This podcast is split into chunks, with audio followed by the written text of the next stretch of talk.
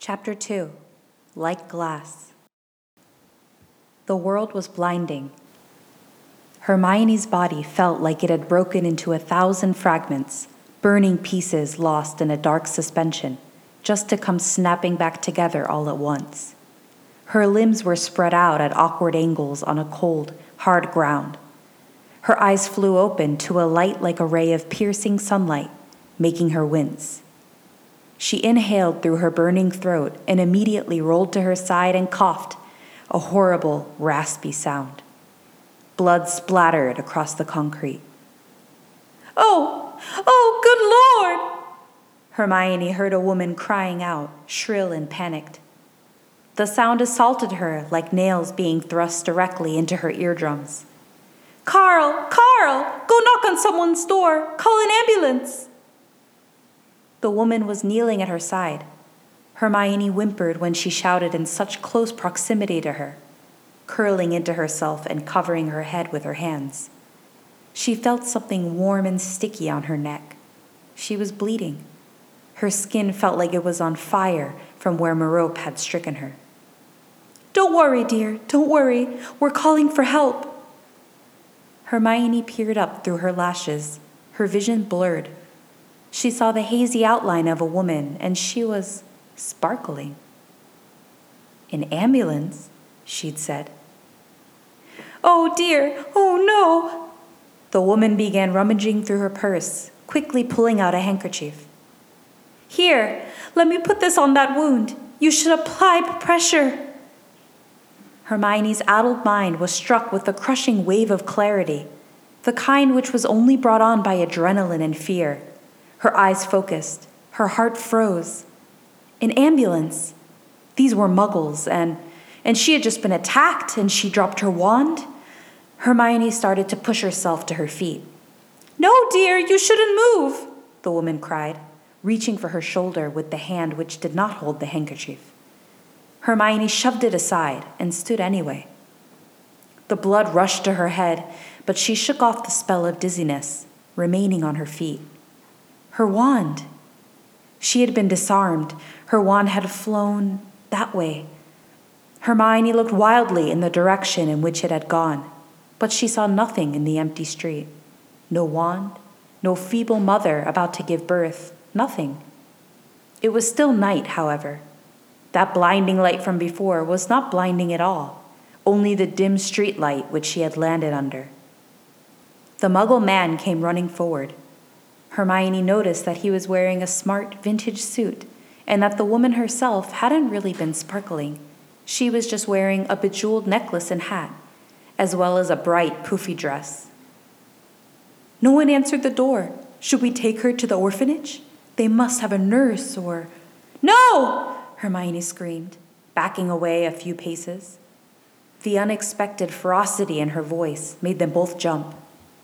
Slowly, breathing deeply, Hermione removed her hand from her bleeding neck, wondering how bad the injury was. The second she did, the man gasped, and the woman let out a high, quick yelp. They both looked horrified. Pretty bad, then. I'm not going to that orphanage, she snarled. The muggles raised their hands defensively, clearly much more afraid of Hermione than for her now. Hermione was about to take off, to flee, but then she hesitated. She took a quick step forward and snatched the handkerchief from the woman's hand, who let out another shrill yelp in response. Hermione held the lacy fabric to her neck. Thank you, she muttered, before turning away and heading to where she thought her wand might have gone. She could heal herself if she had her wand. At least, she hoped she could. Hermione could only imagine what kind of injury she had, or what she even looked like for that matter. Had the stabilizing potion she and Draco made worked? It felt like she'd splinched a thousand times when Merope Gaunt slammed the time turner into her throat. Heart racing, Hermione reached for the chain around her neck. It wasn't there. Merope must have ripped the entire thing off her. The time turner, a true time turner, Draco's time turner. Hermione turned and looked back where she'd landed. The muggles must have decided that she did not need their help after all. and were now practically running in the opposite direction. But she didn't see even a trace of glass or golden fragments. The time turner was gone. Draco is going to murder me for having lost that, Hermione despaired. She pulled the handkerchief away from her neck. It was already half saturated in blood. If I can get back to him, that is. She wondered how long Draco would wait in the year she had left before trying to find her. Would he try at all? She supposed it all depended on what she did here. If she was able to get back to that time before her body was too badly affected, then it wouldn't matter. But if she couldn't? Hermione forced her mounting panic aside, focusing instead on looking everywhere in the vicinity for her wand. With each beat, she felt like her heart might give out. It must be here, she thought. It must be. It must. But it wasn't. Hermione tried summoning it to her. She tried sound. Hermione tried summoning it to her. She tried shouting, Lumos, in hopes that it would light up so that she could see it. Nothing. Her wand was not here. Fuck, Hermione swore happy in that moment to be on a deserted street at night. Wool's orphanage was still a few blocks away, a dismal gray building that looked more like a prison than a place where children lived. She swallowed thickly, her throat burning when she did. Maybe she would have to go to that orphanage after all. How long had she been passed out? What kind of horrific magic had Merope struck her with to make her experience such disorienting, terrible pain? It couldn't have been too long, or else someone would have found her sooner, before that muggle couple. Unless. Hermione started to examine her surroundings properly. The clock tower in the distance stood just as it had before, reading 20 minutes until midnight. Wool's orphanage looked the same, but the rest of the street didn't. Those little shops with the closed signs weren't there before, Hermione realized, her blood running cold. Neither were all those nice houses. They were more run down before, weren't they? These looked remodeled. The scenery was different. Her wand was gone. The time turner was gone. Hermione started to hyperventilate. She stumbled sideways, leaning against a tree as she struggled to breathe. Her muscles ached and her neck continued to burn, but the pain was hardly noticeable over the fear which now threatened to overwhelm her. Her vision was blurring again. She could taste bile clawing its way up her throat. She was either going to pass out or be sick, possibly both. Hold it together, Granger. Hermione closed her eyes and forced herself to take a deep breath. Focus on your breathing. Count to three. Breathe in, breathe out. Remember your training. You didn't let Holloway attack your mind for months just to lose it over something like this. Breathe in, breathe out.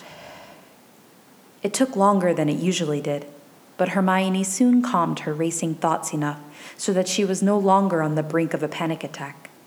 Six months of occlumency training, standard for all new unspeakables, had come in handy more times than she could count. It was more about finding an inner peace and sense of control than it was about being defensive and that was a skill which was applicable to nearly all situations. Hermione opened her eyes again. She was wandless. She knew where she was, but not when. She did not have a time turner. She had nothing. No, she realized suddenly, the tiniest spark of hope igniting in her chest. Enough gold can work miracles, Granger. Hermione reached into her pocket with her free hand laughing breathily at the weight of galleons in the leather pouch. God bless you, Draco Malfoy, she thought with a smile. Right then, Hermione cleared her expression as a short term plan formed in her mind. Of utmost importance was to acquire a wand, but first and foremost, she had to deal with this injury and get off the streets of Muggle London. Hermione turned a corner into a shady alley, stuck her wand arm out, and waited. The night bus came, and with it, a sense of irrational security. Hermione took the night bus quite often in her daily life in her own time. She smiled at its familiar purple paint, but couldn't help but notice that it didn't seem to be nearly as chaotic in its approach. It pulled up to where she stood slowly, not at all like it was being driven by a half blind man who somehow retained his position. The door opened, and a short, stout woman stepped out. Welcome aboard the. Oh, Merlin's beard, what's happened to you? And she hadn't even moved the handkerchief yet. I've been mugged, Hermione said, and she hardly had to pretend to act despairing. I've been attacked. I was hit with some curse. He took my wand. Oh, you poor thing, the conductor cried. Let me see, let me. The moment Hermione moved the drenched fabric from her neck, the woman's face paled. It was really bad then. What kind of curse were you hit with? I don't know, Hermione snapped, placing the handkerchief back over the wound. He didn't exactly stop to tell me before he took my wand. Just, do you mind healing me? Please, ma'am. I'm sort of bleeding all over the place. The conductor's face paled even further. I only know basic charms. I'm no proper healer. It was really, really bad then. Well, I'm very good at curative magic if you don't mind me borrowing your wand. If I can board and use the restroom, I can look in the mirror and see what I'm doing. When the conductor didn't immediately react, only continued to stare at her neck dumbfoundedly, Hermione nearly screamed. I have the fare, she said, and I'd be happy to give you extra if you let me use your wand for just a few moments. You. you can pay to get on the bus? The conductor balked. But you just said you've been mugged. Hermione realized her blunder too late, but quickly recovered. Yes, well, I always keep an extra bit of money hidden in my inner pocket. Here. She pulled out a single galleon and offered it up. Apply this to my fare and keep the extra as a thank you for letting me use your wand. Please. The conductor's eyes widened in shock at that statement. Hermione wondered if maybe she had made another mistake. How much more were galleons worth in this present? Was inflation as severe in the magical world as it was in the muggle world? All questions Hermione had never bothered to consider before her trip. She suddenly wished Draco had come with her after all. Well? The conductor stared for a moment before pocketing the galleon and nodding firmly.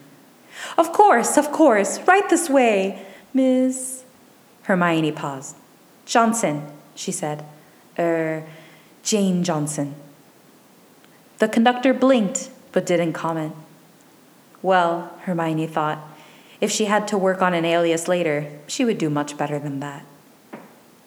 Hermione climbed aboard the night bus. The driver, too, was someone unfamiliar to her an older gentleman with dark hair, who was clearly much better at his job than Ernie Prang was. He glanced at Hermione and looked as concerned as the conductor was. Hermione ignored him. Your wand, then, if you don't mind, Hermione said as soon as she'd boarded. The conductor reached into her pocket. My name is Marianne, by the way, she said, standing proudly and handing over her wand. Marianne Williams, conductor of the night bus for almost five years now. Charmed, Hermione said far more concerned with her injury than familiarities. She turned and headed towards the bathroom at the back of the bus before Marianne could direct her. Fortunately, the night bus was a much less unpredictable vehicle under this driver's care. It was also nearly empty, having been hailed at such a late hour. She found the women's restroom and slammed the door shut behind her. Bracing herself, Hermione slowly removed the handkerchief and faced the mirror. She nearly fainted on the spot. It wasn't that the jagged cut looked too terribly grave, no. It was simply how unreal the injury appeared. But Hermione was only able to examine it for a second before the trickle of blood obscured it. Forcing herself to concentrate, she pointed the wand tip at the wound and murmured the words, Vulnera Sanentur. The gash slowly sewed itself shut, her skin mended, and the bleeding ceased. She wiped away the excess blood. The bizarre markings remained. Hermione stared in awe and shock as she examined the lines that swirled around the center of her throat, radiating from the point of injury, which was just above her collarbone on the left side of her neck. They were strangely beautiful in an outlandish, horrific way, gleaming golden arches that glimmered almost as though they were flecked with bits of diamonds, like glass. Like glass. Hermione almost screamed at the comprehension. The time turner had been smashed into her neck, right there, and when she'd woken up, she'd found no trace of it not a shard of glass, not a bit of fragmented metal. It hadn't simply vanished, not all of it anyway, if it had left such a scar. Hermione leaned forward with both hands on the sink, her entire body trembling, though whether it was from blood loss or pure shock, she wasn't sure. Focus, Hermione, she berated herself yet again. Focus. You need a wand. You can figure something out. You always do. But first, you need a wand. Hermione cleaned the rest of the blood from her face and neck, and as much as she could rinse from her hair. She then purposefully arranged her unruly locks so that they fell on that side, hiding the whirling, shimmering markings as much as possible. She made her way up to the front of the night bus again. Marianne sat in the conductor's seat, looking expectant. Thank you, Hermione said, returning her wand. You're welcome, Miss Johnson, Marianne responded, looking much less pale now that Hermione was no longer covered in blood. Should we take you to St. Mungo's? Would. No, Hermione interrupted. No, I'm fine, really. I. I would like to go to Diagon Alley, actually. Hermione looked at her for a long moment before finally nodding. All right, she said. We have two stops to make before that, and they're a bit out of the way. Would you rather us go to Diagon Alley first since we're in London? We could be there in an hour. Or we could make these few rounds first if you'd prefer to sleep through the night in the bed you paid for and arrive downtown early in the morning. Unless you have plans tonight. Yet. Hermione frowned. Plans? No, no plans. I would very much like to just rest through the night, thank you. Please make the other stops first, she said. Marianne gave her a sort of sympathetic grin. All right, dear, pick any curtain space on the second floor that you like, and you let me know if you need anything. Hermione nodded wordlessly in response, feeling exhausted. Then, just as she was about to climb the steps to the second story, she paused. Oh, actually, do you have today's paper? I missed it. Sure, here. The conductor handed her an issue of the Daily Prophet. Happy almost New Year, she added. Hermione didn't respond to that comment and made herself wait to read the full headline. She picked the space furthest from the front of the bus and covered herself in the blankets which were provided. Only once she had taken many deep breaths and lulled herself into a state of calm did Hermione allow herself to pick up the prophet. December 31st, 1949. Her brain seemed frozen as she read that date over and over again. December 31st, 1949. Simple math seemed such an impossible task suddenly. She'd watched the memories. Hermione had memorized every date of importance which concerned Tom Marvolo Riddle and the deformed witch who had birthed him. If Hermione had failed to kill Merope Gaunt, and she was pretty damn certain that she had failed spectacularly. That meant that Tom Riddle. Hermione was very glad that she was sitting down. Her head was swimming as the horrific truth of what year she had landed in and what it meant about the wizard she was trying to kill sunk in. She was undoubtedly about to pass out now. In about 10 minutes, it would officially be January 1st, 1950. Somehow, she thought through a delirium of panic and near hysteria, somehow she imagined that it was going to be much more difficult to murder a 23 year old Tom Riddle than an unborn one.